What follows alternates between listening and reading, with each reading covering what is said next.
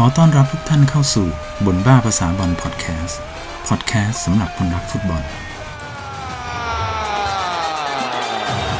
สวัสดีครับบ่นบ้าภาษาบอลพอดแคสต์ในวันนี้นะครับจะมาชวนคุยกับเรื่องเอ่อ tactical foul นะครับ tactical foul คือในเกมกีฬาเนี่ยมันย่อมมีกติกานะเพื่อให้ทั้งสองฝ่ายเนี่ยแข่งขันกันกันอย่างยุติธรรมนะครับเพราะฉะนั้นเวลามีการทำผิดกติกาหรือที่เราเรียกว่ามีการทำฟาวล์นะฮะมันก็ต้องถูกลงโทษไปตามบทบัญญัติของกีฬาแต่ละชนิดนะครับฟุตบอลก็เหมือนกันนะครับการทำผิดกติกาในในฟุตบอลเนี่ยมันก็มีหลายรูปแบบนะมีทั้งทำผิดโดยไม่มีการถูกเนื้อต้องตัวฝ่ายตรงข้ามก็มีอย่างเช่นผู้สาวประตูครองบอลนานเกินหกวินาทีนะหรือการล้ำหน้าการแฮนด์บอลการทุ่มผิดนะครับการฟาวล์ลักษณะนี้ก็ไม่ค่อยร้ายแรงเท่าไหร่นะครับส่วนการฟาวล์ที่เกิดจากการกระทบกระทั่งกันระหว่างนักเตะเนี่ยอันนี้ก็จะมีบทลงโทษแตกต่างกันไปนะครับตามความรุนแรงหรือผลกระทบที่ตามมานะครับอย่างเช่นการทำโปรเฟสชั่นอลฟาวล์นะครับโปรเฟสชั่นอลฟาวล์ก็คือการทำฟาวล์ผู้เล่นที่กำลังหลุดเดี่ยวไปดวลตัวต่อตัวกับผู้สาวประตูนะครับการฟาวล์ในลักษณะนี้เนี่ยสมัยก่อนเนี่ยฟีฟ่าเขาบัญญัติบทลงโทษไว้ว่าจะต้องได้รับใบแดงอย่างเดียวเลยนะครับแต่ปัจจุบันเนี้ยก็มีข้อยกเว้นให้นิดนึงนะครับว่าถ้าทำโปรเฟสชั่นอลฟาวล์ในในเขตโทษทีมที่ทำฟาวล์ก็จะต้องเสียจุดโทษแต่ผู้ที่ทำฟาวล์นั้นก็จะได้รับแค่ใบเหลืองแค่นั้นนะครับแต่ถ้าเป็นการทำฟาวล์นอกเขตโทษแล้วเป็นโปรเฟสชั่นอลฟาวล์ด้วยแล้วก็ใบแดงสถานเดียวนะครับ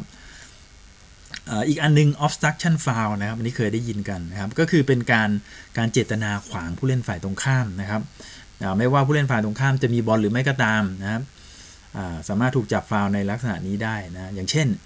เวลาฝ่ายตรงข้ามทำชิ่ง หนึ่งสอง กันไปนะครับอีกคนนึงกำลังจะวิ่งไปไปรับบอลเสร็จแล้วผู้เล่นทีมรับเนี่ยเอาตัวเข้าไปขวางทางทางวิ่งคือไม่เล่นบอลครับเอาตัวเข้าไปขวางเลยนะครับหรือผู้เล่นฝ่ายตรงข้ามเลี้ยงหลบไปแล้วเรากำลังหันหน้าผจญหน้ากับคู่ต่อสู้เงี้ยเขาเลี้ยงหลบไปแล้วเราก็ไปชนคู่ต่อสู้ให้ล้มลงอย่างเงี้ยเราเรียกว่า obstruction foul นะครับส่วนการฟาวล์ที่เราจะพูดถึงกันในวันนี้เนี่ยนะครับเราเรียกว่า tactical foul นะครับแนวคิดของการทำฟาวล์ในลักษณะนี้ก็คือว่าเป็นการหยุดผู้เล่นฝ่ายตรงข้ามอย่างรวดเร็วเมื่อทีมของตนเองเสียบอลในขณะที่ทำเกมลุกอยู่ในแดนฝ่ายตรงข้ามเพื่ออะไรครับเพื่อหยุดการโต้กลับอย่างฉับพลันนะครับหรือที่เราเรียกว่า counter attack นั่นเองนะครับเพราะผู้เล่นทีมทีมบุกส่วนใหญ่เนี่ยเวลาเราทำเกมบุกอ่ะเราก็จะขึ้นไปอยู่ในแดนฝ่ายตรงข้ามกันเสียส่วนใหญ่นะครับเราจะเห็นว่าฟุตบอลฟุตบอลสมัยใหม่เนี่ยทั้ง wing back นะริมเส้นทั้ง wing back ปีกขึ้นไปอยู่ในแดนฝ่ายตรงข้ามเกือบจะทั้งทีมอ่ะยกเว้นผู้สาประตูกับ center half อีกสองคนแค่นั้นเองนะครับเพราะฉะนั้นในการทำฟาวล์ลักษณะนี้เนี่ยจะเป็นการทำฟาวล์แบบเบาๆนะครับคืออาจจะเป็นการแค่การดึงหรือแซะเบาๆให้เสียจังหวะหรือให้ให้ล้มแต่ไม่ใช่การเสียบสกัดอย่างรุนแรงนะครับการฟาวล์ในลักษณะนี้เนี่ยก็คือเจตนาเพื่อต้องการหยุดเกมผู้ต่อสู้เท่านั้นเองนะครับแต่ถ้าฟาวล์รุนแรงเนี่ยมันอาจจะได้รับใบเหลืองหรือใบแดงก็ได้นะครับนะการฟาวล์ลักษณะนี้ก็คือวัตถุประสงค์คือเพื่อเพื่อให้ทีมเนี่ยกลับมาจัดระเบียบเกมรับกันใหม่นะครับคือประเด็นที่จะคุยกันในวันนี้เนี่ยนะมันเริ่มจากการที่มีรายการรายการหนึ่งนะครับมาถ่ายทำที่สโมสรแมนเชสเตอร์ซิตี้นะครับแล้วก็บังเอิญไปได้ยินมิเกลอาร์เตต้านะครับผู้ช่วยของเป๊ป กวาร์ดิโอลาเนี่ยบอกกับลูกทีมของเขาว่า if there is a transition make a foul แปลง่ายๆนะครับก็ในภาษาฟุตบอลที่ที่เราเข้าใจง่ายๆคือเหมือนกับว่าเอ้ยถ้าเสียบอล นะก็ให้ทำฟาวล์ไว้ก่อนนะทำฟาวล์เพื่อหยุดเกมผู้ต่อสู้ไว้ก่อนไอ้เรื่องนี้มันก็เลยเป็นประเด็นขึ้นมานะครับว่าเลยมีการกล่าวหาแมนซิตี้เนี่ยนะว่าเป็นทีมที่เล่นสกปรกนะครับสื่อบางสื่อเนี่ยใช้คำว่า dirty city เลยนะครับ city นี่หมายถึง Manchester City นะครับก็ใช้คำว่า dirty city กันเลยนะครับเพราะฉะนั้นก็เลยทำให้หลายๆฝ่ายเนี่ยก็ออกมาสนใจในประเด็นนี้นะครับว่าเฮ้ยแล้วจริงๆแล้วมันเป็นอย่างนั้นจริงหรือเปล่านะซึ่งผู้บรรยายหลายๆคนก็ก็ออกมาพูดถึงนะครับทั้งแกรี่เนวิลนะครับหรืออดีตผู้การทีมแมนเชสเตอร์ยูไนเต็ดอย่างโชเซ่มูรินโญ่นะครับนะก็ก็ออกมาติดตามเรื่องนี้แม้แต่อดีตผู้ตัดสินพรีเมียร์ลีกอย่างมาร์คแคปเทนเบิร์กก็ให้ความสนใจเช่นเดียวกันนะครับถ้าเราจำได้นัดเปิดสนาม พรีเมียร์ลีกฤดูกาลนี้นะครับที่แมนซิตี้บุกไปเอาชนะเวสต์แฮม ห้าศูนย์ เนี่ยนะมานูเอล เปเรกินีเนี่ยผู้จัดการทีมเวสต์แฮมเนี่ยหัวเสียกับกับการเล่นของแมนซิตี้มากครับถึงกับขนาดออกมาโวยเลยนะว่าการทำเกมบุกของลูกทีมของเขาเนี่ยคือมักจะจบลงด้วยการถูกทำฟาวล์อย่างน่าเกลียดของแมนซิตี้เป็นประจำนะครับซึ่งซึ่งในนัดนั้นเนี่ยแมนซิตี้ทำฟาวล์ไปทั้งหมดสิบสามครั้งซึ่งโดยปกติก็เกมฟุตบอลก็จะทำฟาวล์กันประมาณนี้ครับแต่ที่มันไม่ปกติก็คือว่าการฟาวล์ของแมนซิตี้สิบสามครั้งเนี่ยเป็นการฟาวล์ในแดนของเวสต์แฮมคือเป็นการทำฟาวล์เวสต์แฮมในแดนของเวสต์แฮมเองเนี่ยก็คือเป็นการตัดเกมคู่ต่อสู้นะครับถึงเจ็ดครั้งก็คือเกินครึ่งนึงอะฮะคิดเป็น ห้าสิบสามจุดแปดห้าเปอร์เซ็นต์ นะครับอย่างที่เราทราบกันนะเวสต์แฮมก็แพ้ไป ห้าศูนย์ นะครับนัดนั้นส่วนเป๊ป กัวร์ดิโอลาเนี่ยก็ก็ได้ออกมาปฏิเสธนะครับกับสื่อหลายครั้งเลยว่าเขาไม่เคยบอกให้ลูกทีมทำ Tactical Foul ใส่คู่แข่งนะครับเพราะฉะนั้นบนบ้าภาษาบอลพอดแคสต์ในวันนี้เนี่ยเราจะพาคุณผู้ฟังทุกท่านไปดูสถิตินะครับในฤดูกาลที่ผ่านมาแล้วกันฤดูกาลนี้มันมันยังไม่เต็มฤดูกาลนะครับในฤดูกาลที่ผ่านมาเนี่ยนะเพื่อดูว่าแมนเชสเตอร์ซิตี้เนี่ยนะเป็นอย่างที่เขากล่าวหากันจริงหรือเปล่านะครับเพราะนั้นประเด็นที่เราจะพิจารณาจะดูทั้งหมดสามประเด็นก็คือประเด็นแรกก็คือจำนวนการทำฟาวล์ของทีมนะครับประเด็นที่สองก็คือเปอร์เซ็นต์การทำฟาวล์ในแดนฝ่ายตรงข้ามต่อการทำฟาวล์ทั้งหมดของทีมนะครับแล้วก็ประเด็นที่สามคือระยะเวลาในการทำฟาวล์หลังจากที่ทีมเสียการครองบอลนะครับเรามาเริ่มจากประเด็นแรกกันก่อนเลยนะครับการทำฟาวล์ใส่คู่แข่งฤดูกาลที่แล้วเนี่ยแมนซิตี้เนี่ยทำฟาวล์ไปทั้งหมดสามร้อยยี่สิบแปดครั้งนะครับเกือบจะเรียกได้ว่าน้อยที่สุดในพรีเมียร์ลีกเลยก็ว่าได้นะครับทีมที่ทำฟาวล์น้อยกว่าแมนซิตี้มีอยู่ทีมเดียวนะครับก็คือลิเวอร์พูลที่ทำฟาวล์น้อยกว่าเขานะครับลิเวอร์พูลทำทำฟาวล์ไปทั้งหมดสามร้อยสิบห้าครั้งนะครับแต่ถ้าเราพิจารณาจากการทำฟาวล์เพียงอย่างเดียวเนี่ย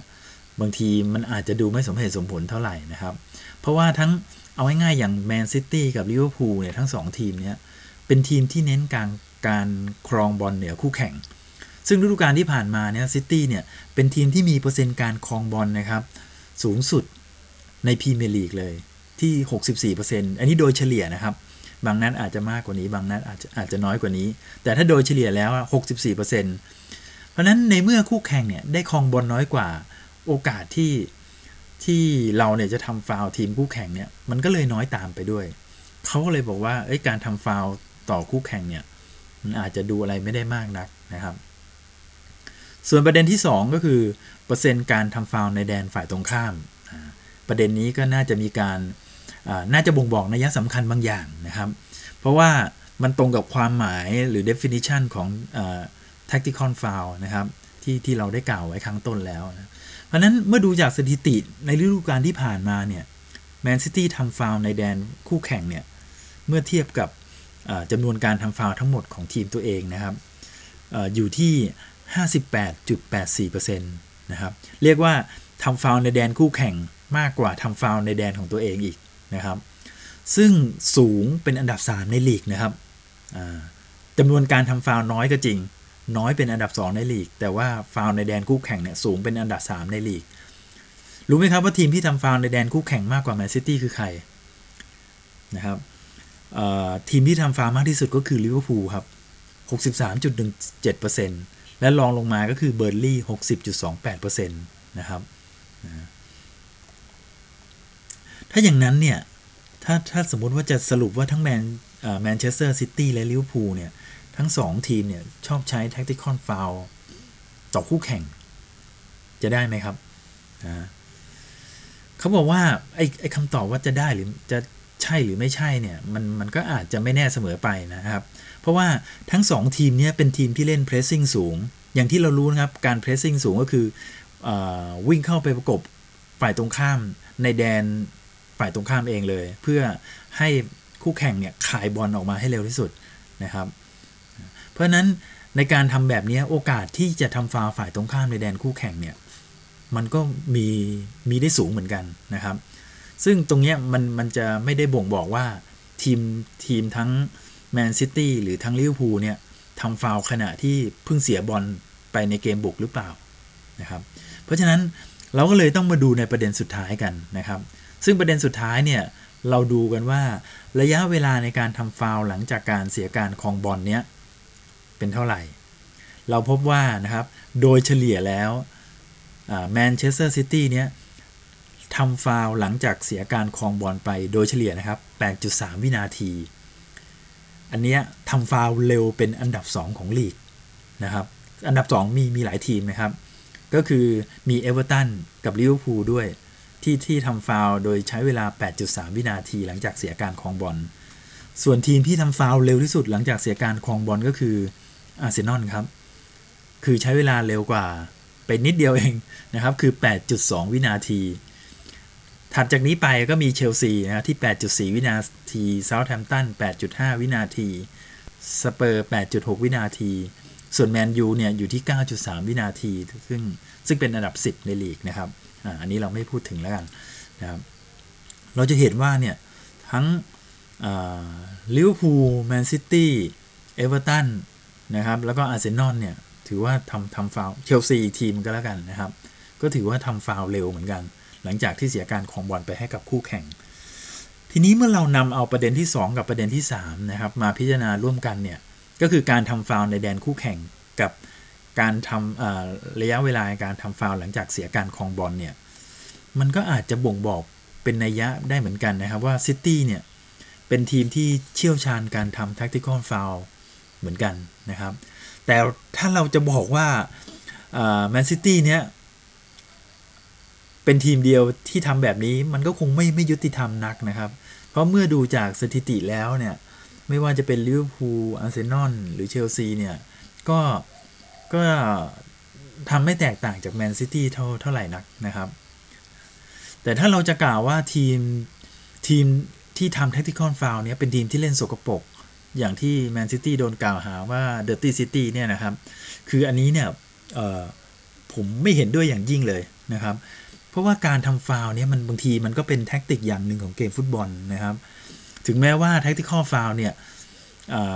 มันเหมือนกับจะให้ผลประโยชน์กับทีมที่ทำฟาวล์มากกว่าทีมที่ถูกทำฟาวล์ก็ตามนะครับแต่ถ้าเราเราพิจารณาอย่างอย่างมีใจเป็นกลางแล้วคือคือไม่มีไบแอสนะครับเราก็จะรู้เลยว่าคือไม่ว่าทีมไหนในโลกนี้มันก็ล้วนที่จะต้องมีการตัดเกมคู่ต่อสู้ด้วยกันทั้งนั้นเวลาเราเสียการครองบอลในแล้วก็กลัวคู่แข่งจะโต้กลับเนี่ยนะมันก็จะมีคนที่คอยตัดเกมเราจะเห็นเป็นเรื่องปกติในเกมฟุตบอลนะครับเพื่อป้องกันการโต้กลับถึงแม้ว่าโค้ชหรือผู้จัดการทีมเนี้ยจะไม่ได้สั่งให้ลูกทีมทำแบบนั้นก็ตามแต่ว่าโดยสัญชาตญาณของของนักฟุตบอลเนี่ยหรือหรือเราที่เล่นบอลเป็นบางทีเรารู้เนี่ยบางสถานการณ์เนี่ยมันจำเป็นต้องทำมันก็ต้องทำซึ่งบางครั้งก็ผู้ตัดสินก็อาจจะมองว่าเอ้ยมันเป็นจังหวะที่ที่มีสิทธิ์ที่จะเสียประตูบางครั้งผู้ตัดสินก็ก็ให้ใบเหลืองนะครับซึ่งคนที่ทำฟาวล์เนี่ยเขาก็รู้ตัวอยู่แล้วว่าว่าเขาจำเป็นที่จะต้องตัดเกมบางครั้งเนี่ยเราเห็นกองหน้าถ้าบอลเนี้ยหลุดไปเนี่ยคู่แข่งจะมีอยู่สามคนเจอกับเซ็นเตอร์ฮาล์ฟเราสองคนนะถามว่าเราเราจะตัดเกมก่อนไหมนะครับบางทีเราก็จำเป็นต้องทำนะครับบางทีทำแล้วก็รู้ตัวนะยอมรับใบเหลืองไปอะไรไปนะครับซึ่งบางครั้งเนี่ยผู้บรรยายเกมเองก็ยังบอกเลยว่านักเตะเนี่ยทำถูกแล้วที่ตัดเกมคู่ต่อสู้ไว้ก่อนผมจะยกตัวอย่างนะครับอย่างอย่างในนัดที่แมนซิตี้แพ้นอริช สองสาม เนี่ยเราถ้าเราจำกันได้นะประตูนำ สองศูนย์ ของนอริชเนี่ยมาจากการการเจาะโซนเพรสซิ่งของของนอริชนะครับนะแล้วก็หลุดมาได้หากมันมีอยู่จังหวะหนึ่งก่อนที่ที่จะหลุดขึ้นมาทำประตูเนี่ยถ้าเราเห็นนะครับว่ามันมีจังหวะที่โรดี้เนี่ยโดนกระโดกบอลข้ามหัวถ้าจังหวะนั้นเนี่ยโรดี้ตัดสินใจดึงผู้เล่นนอริชไว้นะครับคือกระโดกบอลข้ามหัวแล้วแล้วเขาก็พลิกกลับมาเล่นได้เนี่ยถ้าจังหวะนั้นโรดี้เนี่ยเอามือเหนี่ยวไว้นะก็อาจจะเสียฟาวล์ไม่ต้องเสียประตูก็ได้นะครับแต่ว่าโรดี้ไม่ได้ทำนะจากนั้นพอกระโดดข้ามหัวแล้วปุ๊บก็มีการจ่ายบอลอีกสองจังหวะให้ปุ๊กกี้หลุดขึ้นไปแล้วปุ๊กกี้ก็จ่ายให้แคนเวลยิงโล่งๆเข้าไปเป็นประตูนำ สองศูนย์ ให้กับนอริชนะครับแต่ในทำนองกลับกันเนี่ยสมมุติว่าถ้าเราจะไปกล่าวหาว่าทีมที่เล่นเกมลับเนี่ยประเภทจอดรถบัสแล้วรอสวนกลับเนี่ยเป็นพวกขี้ขาดผมว่าอันนี้มัน มันก็ไม่ถูกต้องเหมือนกันนะครับในเมื่อคุณภาพนักเตะสู้ไม่ได้คือเรามีการประเมินแล้วว่าเอ้ยเราสู้ไม่ได้เพราะนั้นการเปิดหน้าแรกเนี่ยมันก็คงเป็นเหมือนกับการฆ่าตัวตายซะมากกว่าของพวกนี้บางทีมันเป็นทั้งกลยุทธ์เป็นทั้งแทคติกนะครับเราลองดูอย่างนัดที่วูฟบุกไปเอาชนะแมนซิตี้ได้อย่างนั้นแหละครับบางทีสู้ไม่ได้เราก็ต้องตั้งรับไว้ก่อนทั้งเกมก็ปล่อยให้แมนซิตี้ครองครองบอลไปนะครับก็คอยโต้กลับบางทีมันก็เป็นผลเหมือนกันนะครับแต่บางครั้งมันก็มันก็อุดไม่อยู่เหมือนกันแต่ว่าถ้าเปิดหน้าแรกเนี่ยศักยภาพสู้กันไม่ได้เนี่ยมันก็แพ้แน่ๆอยู่แล้วนะครับเพราะฉะนั้นอย่างที่กล่าวไปเนี่ยครับคือ tactical foul เนี่ยมันมักจะเกิดกับทีมที่เล่นเกมลุกเป็นหลักนะครับส่วนทีมไหนที่เล่นเกมรับให้แน่นไว้ก่อนเนี่ยแล้วรอโต้กลับทีมนั้นก็คงไม่จำเป็นที่จะต้องใช้ tactical foul มากนักนะครับแต่ถ้าทุกทีมเนี่ยขยันถ้าเล่นเกมรับกันไว้ก่อนเนี่ยฟุตบอลมันก็คงไม่สนุกนะครับนะในเมื่อทีมที่เน้นแทคติกเล่นเกมรับเนี่ยมีรถบัสกับเกม counter attack เพราะนั้นทีมที่เล่นเกมลุกเนี่ย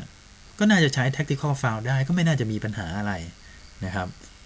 ตราบใดที่ FIFA เนี่ยยังใช้กฎกติกาแบบนี้อยู่ผมว่าเราก็ยังต้องเห็น tactical foul เป็นส่วนหนึ่งของเกมฟุตบอลต่อไปอย่างแน่นอนอยู่แล้วนะครับแต่ถ้าว่าหาก FIFA เนี่ยออกกฎการฟาวล์ใหม่นะโดยให้มีบทลงโทษที่หนักขึ้นเพื่อลดการทำฟาวล์ในเกมฟุตบอลเนี่ยอันนี้ผมว่าบางทีมันก็ดีเหมือนกันนะนะครับเราลองคิดดูสิเวลาเรานั่งดูฟุตบอลที่มีการฟาวล์กันเป็น สามสิบถึงสี่สิบ ครั้งทั้งเกมเนี่ยเดี๋ยวก็หยุดเดี๋ยวก็หยุดนะครับสองนาทีหยุดเกมทีนึงนี่ยังไม่นับลูกออกข้างต้องหยุดทุ่มอีกอะไรอีกนะครับเพราะฉะนั้นถ้าเกมฟุตบอลมันฟาวล์กันบ่อยๆเนี่ยมันก็ก็น่าเบื่อนะครับถ้าเราลองมาเทียบการฟาวล์ของเกมฟุตบอลเนี่ยกับกีฬาชนิดอื่นเนี่ยจะนับว่าการฟาวล์ของแบบแบบ tactical foul หรือการฟาวล์เบาๆของเกมฟุตบอลเนี่ยบางทีแทบไม่มีผลอะไรต่อตัวบุคคลหรือทีมเลยก็ว่าได้นะครับนะยกเว้นการฟาวล์รุนแรงถึงขนาดได้รับใบเหลืองหรือใบแดงนะครับยกตัวอย่างครับอย่างเช่นในเกมบาสเกตบอลเนี่ยการฟาวล์เนี่ยไม่ว่าจะจะเบาหรือรุนแรงเนี่ยก็จะถูกนับเป็นทั้งฟาวล์บุคคลและก็ฟาวล์ทีมใช่ไหมครับบุคคลเนี่ยไม่ว่าจะเบาหรือแรงอ่ะถ้าฟาวล์ได้ห้าครั้งครั้งที่หกเนี่ยต้องออกจากการแข่งขันเลยนะครับทีมก็ต้องส่งผู้เล่นคนอื่นลงมาแทนแต่ถ้าฟาวล์ทีมเนี่ยรวมไม่ว่าใครก็ตามรวมกันถึงแปดครั้งปุ๊บในหนึ่งควอเตอร์นะครับครั้งต่อไปเนี่ยจะโดนชูลูกโทษสอง สอง สองลูกใช่ไหมครับหรือถ้าการทำฟาวล์เนี่ยเป็นการทำฟาวล์ในขณะที่ผู้เล่นฝ่ายตรงข้ามกำลังจะชูตหรือกำลังจะจะทำแต้มเนี่ยก็จะโดนชูลูกโทษทันทีนะครับจะสองลูกหรือสามลูกเนี่ยก็ขึ้นอยู่กับว่าเขากำลังจะชูตทำแต้มสองคะแนนหรือว่าสามคะแนนนั่นเองหรือที่เราเรียกกันว่า shooting foul ใช่ไหมครับหรือในเกมอื่นๆเกมกีฬาประเภทอื่นอย่างเช่นวอลเลย์บอลเทนนิสปิงปองหรืออะไรพวกนี้ครับการทำฟาวล์เนี่ยจะเสียแต้มทันทีนะอย่างวอลเลย์บอลเนี่ยโดนเน็ตก็เสียแต้มนะแต่ว่ากีฬาประเภทพวกนี้เนี่ยเขามีการทำแต้มกันกันเยอะนะครับการเสียแต้มเดียวจะส่งผลเพียงเล็กน้อยแค่นั้นเองนะครับแต่ถ้าฟาวล์บ่อยๆก็มีผลมากเหมือนกันนะครับอย่างเช่นเทนนิสเนี่ยสมมติว่าถ้าเราเราเป็นฝ่ายเสิร์ฟแล้วเราเสิร์ฟดับเบิลฟอลต์ไปสักสี่ครั้งเนี่ยมันก็เท่ากับว่าเรายกเกมเสิร์ฟไปให้กับคู่แข่งเกมหนึ่งเลยนะครับนะอันนี้ก็ถือว่ามีมีผลเยอะเหมือนกันเหมือนก็เสียเกมเสิร์ฟไปเกมหนึ่งนะครับหรืออย่างเกมฮอกกี้น้ำแข็งนะครับถ้าถ้าใครเคยดูนะครับการทำฟาวล์ผู้เล่นเนี่ยการทำฟาวล์คู่แข่งเนี่ยผู้เล่นจะถูกลงโทษนะครับก็ตามตามความรุนแรงนะครับโดยจะให้ออกจากการแข่งขันเขาจะมีจะมีคอกไว้ขังเลยนะครับก็ให้ไปอยู่ในคอกนั้นก็ใช้เวลาสองนาทีหรือถ้ารุนแรงมากก็ห้านาทีนะครับคือทีมที่ถูกทำโทษเนี่ยช่วงเวลาที่ถูกทำโทษสองหรือห้านาทีนั้นนะทีมก็จะมีผู้เล่นน้อยกว่าฝั่งตรงข้ามนะครับคือฮอกกี้น้ำแข็งเนี่ยเขาเล่นกันฝั่งละหกคนเป็นผู้สาประตูหนึ่งคนก็ผู้เล่นที่อยู่บนบนพื้นน้ำแข็งเนี่ยก็จะมีห้าคนโดนทำโทษไปคนนึงก็จะต้องเล่นห้าต่อสี่นะครับหากช่วงที่ถูกทำโทษเนี่ยผู้เล่นที่มากกว่าทำประตูได้เราถึงทีมที่ถูกทำโทษผู้เล่นที่ถูกทำโทษถึงจะกลับเข้าสู่สนามได้ทันทีแต่ถ้าว่ายังทำไม่ได้ก็ต้องอยู่ให้ครบสองหรือห้านาทีอันนี้จะคล้ายๆกับใบแดงของเกมฟุตซอลนะครับในเกมฟุตซอลเนี่ยทีมไหนโดนใบแดงก็ผู้เล่นคนนั้นก็จะต้องออกมาแล้วก็เล่นน้อยกว่าเป็นระยะเวลาสองนาทีนะครับหลังจากสองนาทีแล้วถึงจะส่งผู้เล่น คนอื่นลงไปได้นะครับแต่คนที่ลงโดนใบแดงเนี้ยลงไปไม่ได้แล้วนะครับ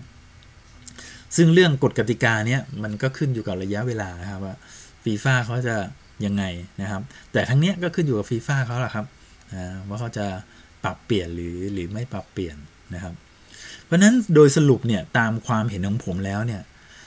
tactical foul เนี่ยมันคือการทำฟาวล์ของทีมที่เล่นเกมรุกเป็นหลักนั่นเองนะครับ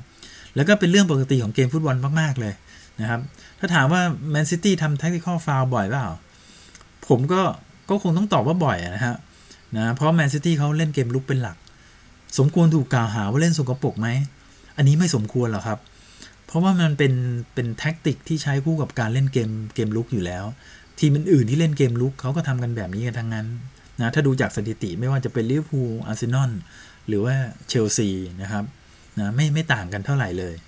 แต่ที่เป๊ปเนี่ยต้องออกมาปฏิเสธก็เพื่อลดกระแสการโจมตีทีมเสียมากกว่านะครับก็ก็ทีมเป็นแชมป์อ่ะก็อย่างนี้แหละครับนะฮะก็ต้องมีการโดนโจมตีทั้งในและนอกสนามมีการขุดเรื่องนู้นเรื่องนี้ขึ้นมานะครับไม่เชื่อลองดูนะครับว่าไม่แน่นะหากฤดูกาลนี้ลิเวอร์พูลได้แชมป์อันนี้ผมพูดล่วงหน้าไว้ก่อนนะอาจอาจจะได้หรือไม่ได้ก็ได้นะครับแต่ถ้าเกิดหากลิเวอร์พูลได้แชมป์เนี่ยกระแสการโจมตีมันอาจจะเปลี่ยนมามาเป็นโจมตีทีมลิเวอร์พูลแทนก็ได้นะครับเพราะนั้นมีความคิดเห็นยังไงฮะลองคอมเมนต์มาคุยกันได้นะครับในเพจบทบ้าภาษาบอลทางทาง Facebook หรือทาง Blogdit นะครับเรามีสองช่องทางนะสำหรับคนชอบอ่านแต่ถ้าท่านใดไม่มีเวลาอ่านนะครับสามารถติดตามฟัง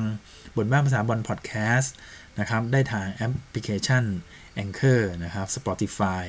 Apple Podcast Google Podcast Breaker Pocket Cast และ Radio Public